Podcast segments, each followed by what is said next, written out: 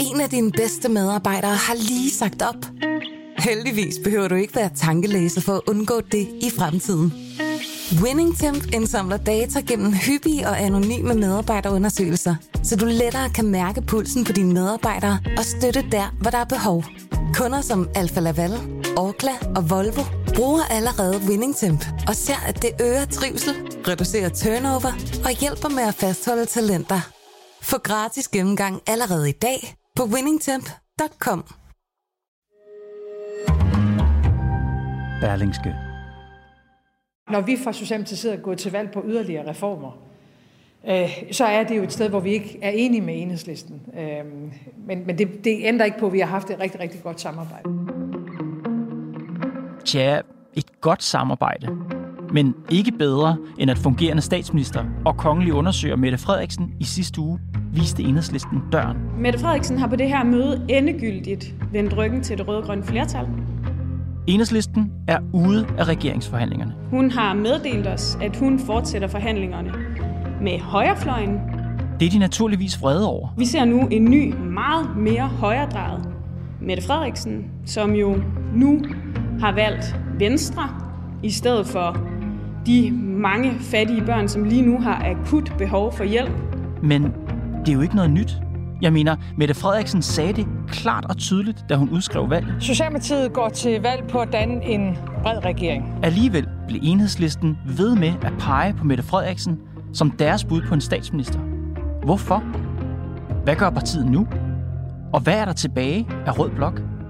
Det spørger jeg enhedslistens politiske ordfører, Maj Villersen, om i dag. Velkommen i Pilestræde.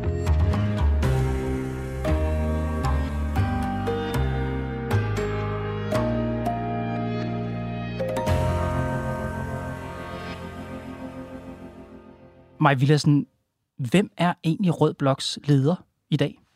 Det synes jeg da er et godt spørgsmål, fordi i og med, at Mette Frederiksen jo er i gang med at vende den sådan rødgrønne blok ryggen, så ligger hun jo måske også lidt i et kunstigt koma, så vi skal jo finde os selv igen. I har jo tydeligvis været skuffet, mm. vrede, måske endda også lidt overrasket, at det kan ikke helt finde ud af i forhold til at blive smidt ud af regeringsforhandlingerne. Mm. Mm. Øhm, men er det egentlig så overraskende? Altså, mener, allerede da hun, den dag hun udskrev valget, sagde hun, jeg vil have en midterregering. Mm. Er der noget at være overrasket over? Både ja og nej, fordi du har jo ret i, at Mette Frederiksen har tonet jo rent flag sådan, i starten af valgkampen. Hun sagde sådan set allerede fra grundlovsdag, at det var en mulighed.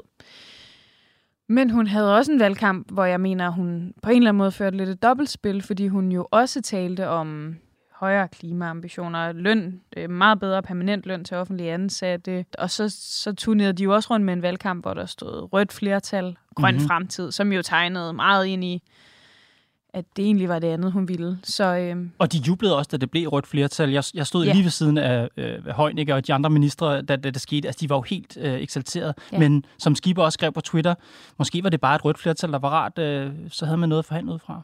Så er der noget at have i baghånden, og så let er det altså ikke. Det, mit, mit underliggende spørgsmål er lidt, om I skulle holde op med at pege på Mette Frederiksen. Altså på det tidspunkt, for eksempel, da hun udskrev valget, I kan godt se, at hun rækker ind over midten. Hvorfor blive ved med at pege på hende som, som øh, statsministerkandidat? Det er et godt spørgsmål, og det tror jeg også er en overvejelse, vi skal, vi skal have med os selv nu. Omvendt, øh, dagen efter valget, når man ser, hvordan mandaterne faldt ud, så er vores, var vores mandater jo desværre ikke særlig udslagsgivende, fordi mm. Lars Lykke pegede jo selvfølgelig også på hende. Øhm, fordi at, at flertallet lå, hvor det lå. Men det er klart fremadrettet, så skal vi til at overveje, om vi kan det. Og lykkes hun med at lave en, øh, en regering på den måde, så er det da ikke sikkert. Så du siger, det er et godt spørgsmål, men spørgsmål, om du også vil svare. Altså, var det en fejl at blive ved med at pege på Mette Frederiksen under valgkampen? Det, der var en fejl, var, at vi ikke var mere klare i kritikken af det her. Det er jeg ikke et sekund i tvivl om. Det skulle vi have været. Og jeg, måske kan man kalde det naivt, men jeg troede simpelthen ikke, at hun ville gå så langt. Jeg troede så heller ikke, at højrefløjen var klar. Og det var også den anden del af ligningen her, at øh, Jakob Ellemann og Søren Pape, som sagde klart nej, jo øh, vender på en tallerken. Havde du vidst, at hun var klar til at gå så langt, ville du så have peget på en anden, der valgte du skrevet? Det er muligt, men det er jo desværre øh, set i bagklogskabens lys. Øh, og, og fremadrettet skal vi der i enhedslisten og på venstrefløjen diskutere, om, om det er det, vi skal til at gøre.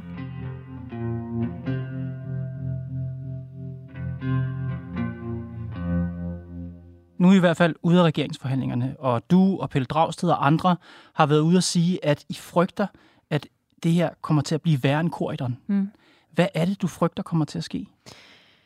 Et er jo at lave politik over midten med højrefløjen, altså lave aftaler, som man gjorde dengang under Torning Korridoren. Det var vi fly forbandet over. Vi synes, det var nogle rigtig skrækkelige aftaler, man lavede, som træk til højre. Men når man siger til højrefløjen, at de skal have plads i regeringskontorerne, så giver man dem jo også en vetoret. Og det er noget helt andet i mine øjne. Og tænker man tilbage på, hvad der er sket de sidste tre år med en klimalov, minimumsnummeringer, samtykkelov, mm-hmm. øh, Arne-pension, som de var meget stolte over i Socialdemokratiet, så var det aldrig sket, hvis højrefløjen sad i regeringskontorerne og kunne nedlægge veto. Hvorfor tror du, at Frederiksen er klar til at give dem den vetoret? Hvad er det, hun opnår ved det? Det er jo et godt spørgsmål. Altså, fordi... mit, bud, mit bud på Mette Frederiksens analyse, hvis jeg skal komme med det er, at hun siger, prøv at høre, vi ser frem til nogle rigtig voldsomme krigsår, både økonomisk og sikkerhedspolitisk og alt muligt andet. Vi ser ind i store og upopulære reformer, mm. som jeg mener er nødvendige. Det kan jeg ikke gennemføre med enhedslisten. Hvad siger du til det? Det mener jeg er en dårlig undskyldning, og noget, hun siger rigtig meget udad til, men, øhm, men jo ikke stemmer overens med den politik, hun egentlig står for og har stået for. For det, der er jo ingen, man kan jo sagtens lave et nationalt kompromis, selvom at der er et rødt-grønt flertal. Det viste vi i sidste periode. Det lavede hun sammen med de andre. Det var enhedslisten jo ikke op at ringe over, ja, vi er uenige i nogle af elementerne, men det kan man godt. Når vi snakker reformer, så har Mette Frederiksen jo ikke peget på en eneste klassisk arbejdsudbudsreform, hun ønsker at gennemføre. Mm. Hun har peget på, at vi skal have flere unge ind øh, i uddannelsessystemet og på arbejdsmarkedet. Ja, det er vi da alle sammen enige om. At, øh, at vi skal gøre øh, en masse ting, som øh, forbedrer vores velfærd. Hun har talt om, øh, at vi skal styrke vores øh, sundhedsvæsen med bedre løn til offentlige ansatte. En hel række ting, som, som jo går stik imod, hvad hun kan med højrefløjen. Det her vil føre til lige præcis det, du siger. Hårde, klassiske arbejdsudbudsreformer, øh, og måske... Øh, ja, noget, vi, øh, der bliver så vildt, at vi ikke har set det før. Ja, og Mette Frederiksen siger, at det har været godt samarbejde med enhedslisten. Nu er der brug for noget andet. Nu synes jeg, der er brug for noget andet i Danmark. Det er vel bare en klar politisk uenighed her. Mette Frederiksen, hun ser, der er behov for reformer, så kan det godt være, hun ikke endnu vil sige, hvad de præcis går ud på. Enhedslisten synes ikke, der er behov for de reformer. Det er vel bare en klar politisk uenighed. Jamen, hvor i består den uenighed? I enhedslisten vil vi da gerne lave reformer, hvis de fører noget godt med sig, og Mette Frederiksen har jo stået som sådan en socialdemokrat, der var meget optaget af også en social balance. At man også styrkede vores sikkerhedsnet, at man investerede i velfærd, at folk ikke skulle efterlades på perronen, og, at, og har jo sagt hele vejen mm. igennem, også til os, bag de lukkede døre, at hun ikke ønskede at være sådan en... Øh, Korridon 2.0, der bare i en krisetid lod folk fos ud af dagpengesystemet. Og vi går i en krisetid. Og så er det da helt vildt, at hun vil sætte sig i kontorerne med højrefløjen. Lige nu sidder hun jo og forhandler med den yderste højrefløj, ja. Liberal Alliance og ikke enhedslisten. Det synes jeg er noget af et hamskifte. Ja, hamskifte, men jeg tænker, nu har du nævnt Korridon flere gange. I den regering, der var Mette Frederiksen jo også minister, ja. og der var hun også med til at skære ydelserne. Det var hun. Så det ligger vel ikke så fjern fra hende? Alle, øh, der har fulgt lidt med i, i skriverierne fra dengang og, og kendt de indre dynamikker, vidste jo også godt, at Mette Frederiksen, øh, hvad kan man sige, var arv modstander af alt det, der skete, og hun træder jo faktisk til som formand for Socialdemokratiet og siger, nej, korridoren Torning. Mm. Vores parti er ikke på midten af dansk politik. Vi ligger til venstre. Mm-hmm. Det siger hun helt klart, og nu rykker hun dem så længere mod højre, end nogen har gjort måske i mange år. Og får et bedre valg end nogensinde. Det har du ret i, øh, og det valg tror jeg jo skyldes, at hun også, øh, hvad kan man sige, er rigtig god til at, i den her valgkamp og være lidt en politisk kameleon og lige pludselig gå ind for, at de offentlige ansatte skal have meget mere i løn, selvom at det ikke er noget, hun har villet i al den tid, og heller ikke, når, da hun havde muligheden i den sidste valgperiode. Mm. Nu skal vi pludselig investere i også så meget i psykiatri, selvom at det har været noget af det, vi har bokset med dem med i de sidste mange år, at den grønne omstilling, der skal vi faktisk hæve målene. Mm. Så det har hun været god til, samtidig med, at hun har, ja, øh, tror jeg også, øh, appelleret men med, med ideen om regeringen ind over midten for at prøve at lokke ned for, for Lars Lykke. Men i min verden, så har folk lige så meget stemt på det politiske projekt, hun nu bliver nødt til at løbe fra.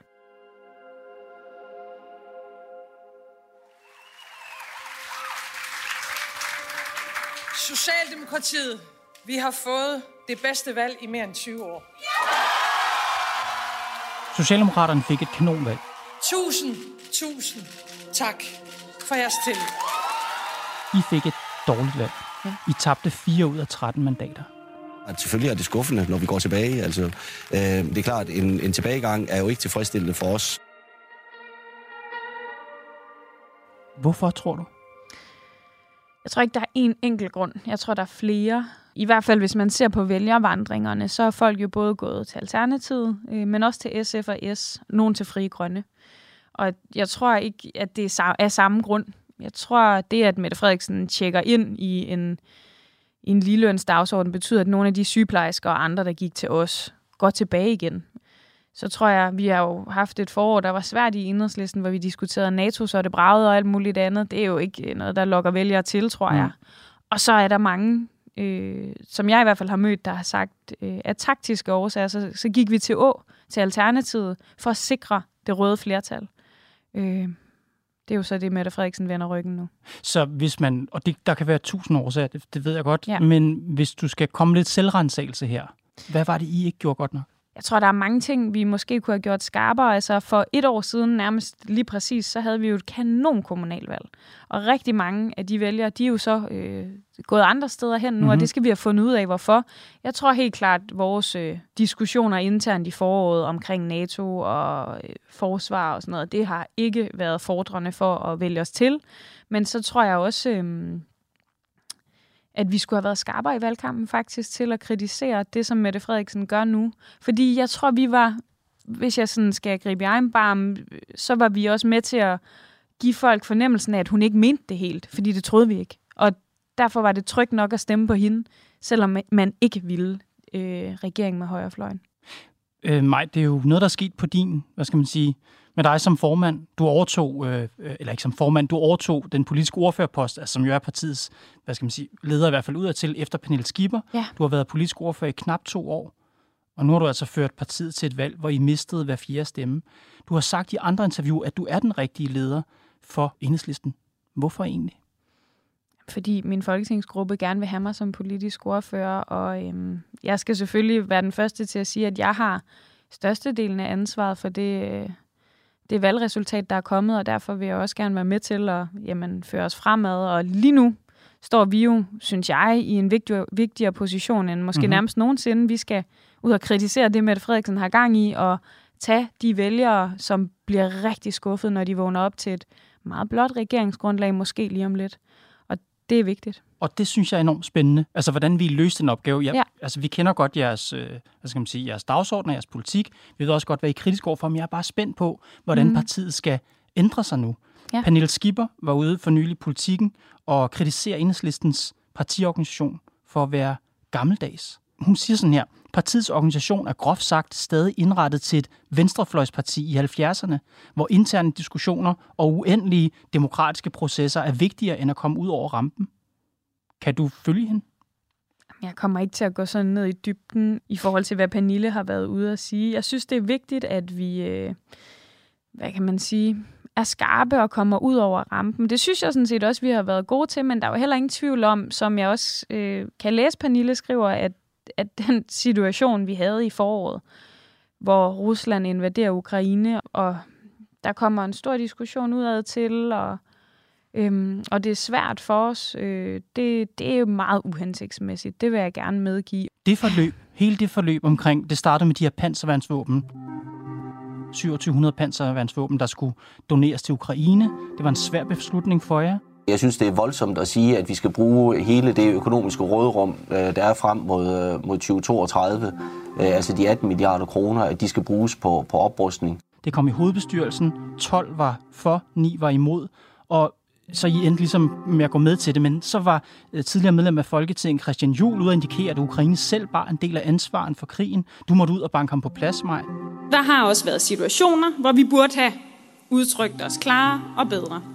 Og så var der forvirring om opbakning til NATO, altså enhedslisten sagde nej til at øge Danmarks bidrag i Baltikum, og fastholdt, at Danmark på et tidspunkt langt ude i fremtiden skal ud af NATO. Jamen det, vi har slået klart fast i dag i enhedslisten på årsmødet, er et klogt og markant skridt for os i enhedslisten, mener jeg. Nemlig det, at vi siger, at Danmark skal ikke ud af NATO. hele det menageri rundt omkring den sag, smager det af den der 70'er venstrefløj, som Pernille Skipper kritiserer for at stadig repræsentere, altså sådan en gammeldags partistruktur. Der er nogle diskussioner, I, I burde have taget for lang tid siden. Altså ja og nej, fordi jeg er enig i, at der var nogle diskussioner, vi skulle have taget for lang tid siden. Og vi var jo lige så øh, overrasket, som jeg tror, de fleste var, da vi oplever altså lige pludselig en full-blown invasion i, på et europæisk kontinent, og derfor havde vi ikke diskuteret NATO i 100 år en madpakke. Mm. Og øh, det skulle vi da helt klart i bagklogskabens lys have gjort noget før.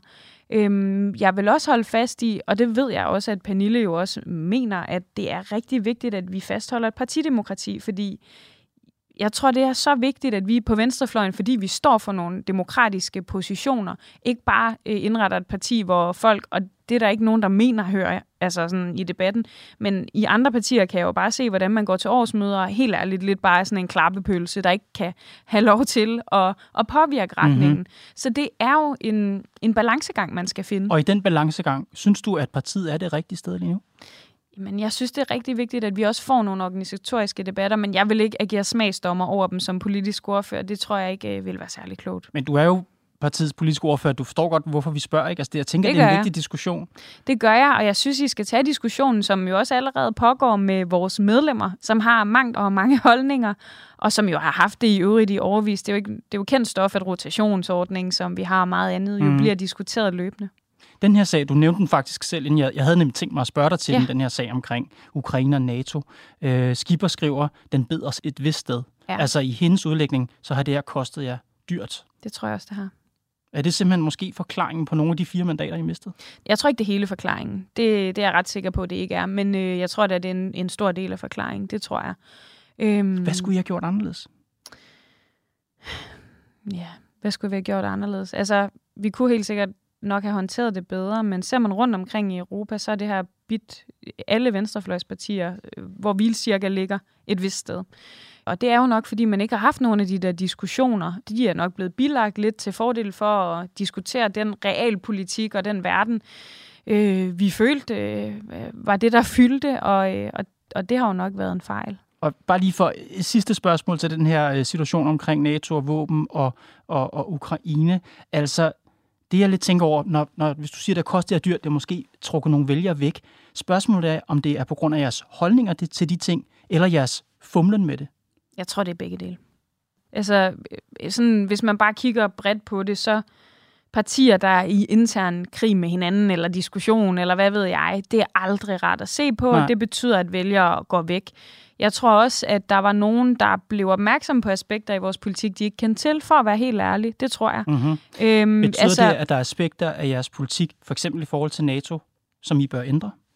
Altså, vi ændrede dem jo så på årsmødet, men for nogen var det nok øh, måske en postgang for sent. For andre er det måske, at det, at vi ændrede det, der gjorde, at de så ikke var okay. mere os længere. Altså, det er jo også det, vi skal have analyseret nu. Men en anden af de her meget principielle ting, som står i, i jeres program, det er det her med, at Danmark skal nedlægge øh, militæret på et eller andet tidspunkt. Skal det blive stående? Der står jo faktisk at omdanne det til en anden organisation, men vi har en diskussion nu om netop at få opdateret øh, vores programmer efter øh, ja, både EU-diskussion og NATO-diskussion, så det kommer helt sikkert til at blive en større diskussion lidt, også. Lidt mere modernisering. Vi får se. Så er der jo hele venstrefløjen. Hvad bringer fremtiden? Altså i går havde jeg Pernille Vermund herinde i studiet, ja. og hun siger, hvis Ellemann går i regering med Socialdemokratiet, så lægger han blå blok i graven. Jeg synes jo, det er et øh, løftebrud, for at sige det som det er. Hvis man går til valg på, at man gerne vil have en borgerlig regering, og man så accepterer, at de forhandlinger, man er en del af, at, øh, at de forudsætter, at Mette Frederiksen skal være statsminister. Det er beskæmmende i forhold til det borgerlige Danmark, som man jo risikerer at smide ind under bussen med det her. Så jeg vil spørge dig på samme måde. Hvis Mette Frederiksen danner regering med Venstre, lægger hun så rød blok i graven? Ja, i hvert fald i et slags kunstigt koma, vil jeg måske sige.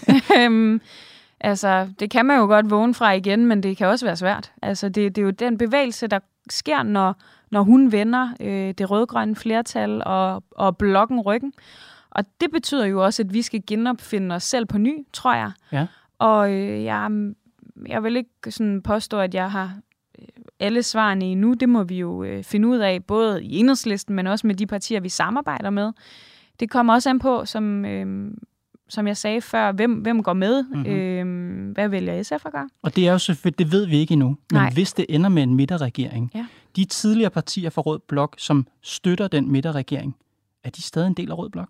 Altså, jeg mener, at Mette Frederiksen, hun er med øh, mange kilometer i timen på vej ud af Rød Blok. Og de partier, der øh, går med hende med 100 km i timen, bare for at tage eksempel SF, Mm. De er jo stadigvæk med i forhandlingerne. Ja. Hvis de ender med enten at være en del af regeringen, eller at støtte den øh, blå-røde regering, er de så ude af Rød Blok? Ja, så vælger de jo ikke at bruge det flertal, der faktisk er, men at legitimere højrefløjen helt ind i regeringskontorene og give dem vetoret over politikken. Så ja, så er de jo heller ikke en del af det fællesskab mere. Og jeg tror slet ikke, vi kan forestille os, hvor voldsomt det her bliver. Jeg tror, mange tænker, at ja, sådan en regering over midten, det er jo visse vasse. Det er ikke bare politisk bliver det vildt, Mm-hmm. men det kommer også til at stille Christiansborg et helt nyt sted. Fordi i Danmark har vi jo haft en dynamik, hvor der var en blok og en regering, og så var der en blok på den anden side, som var et regeringsalternativ. Det kommer til at være helt anderledes. Nu kommer der til nok at være to oppositioner, der står på hver sin side, og jeg tror, det kan blive farligt øh, for vores demokrati, og jeg ved godt, det lyder lidt højstemt, men hvis de går sammen, en række partier i en flertalsregering, så behøver de ikke spørge nogen om lov, før de gør noget. Så kan de føre nok så lukket en politik, som de overhovedet vil, mm. og det bliver svært for Folketinget at agere kontrolorgan.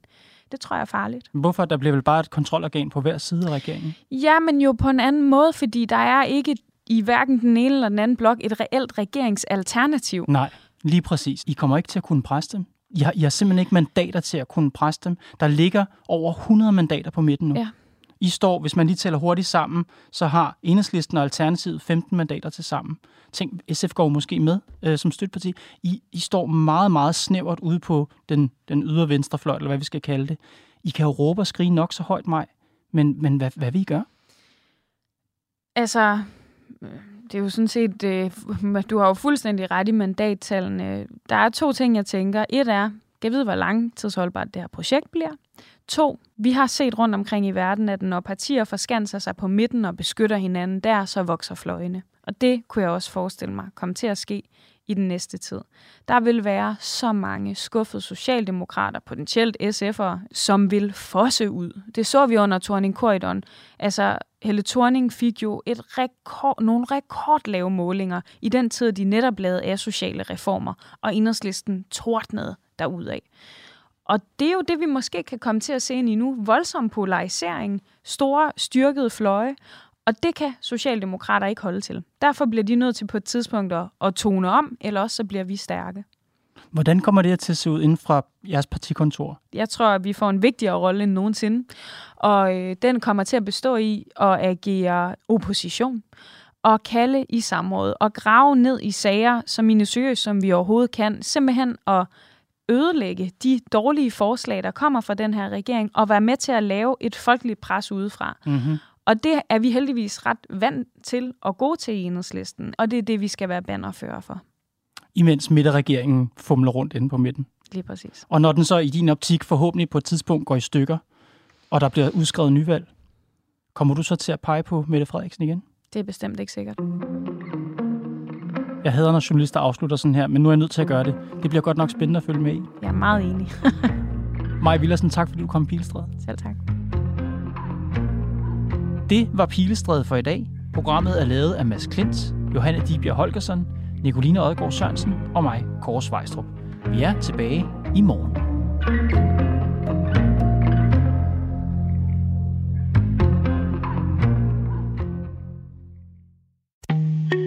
En af dine bedste medarbejdere har lige sagt op. Heldigvis behøver du ikke være tankelæser for at undgå det i fremtiden. WinningTemp indsamler data gennem hyppige og anonyme medarbejderundersøgelser, så du lettere kan mærke pulsen på dine medarbejdere og støtte der, hvor der er behov. Kunder som Alfa Laval, Orkla og Volvo bruger allerede WinningTemp og ser, at det øger trivsel, reducerer turnover og hjælper med at fastholde talenter. Få gratis gennemgang allerede i dag på winningtemp.com.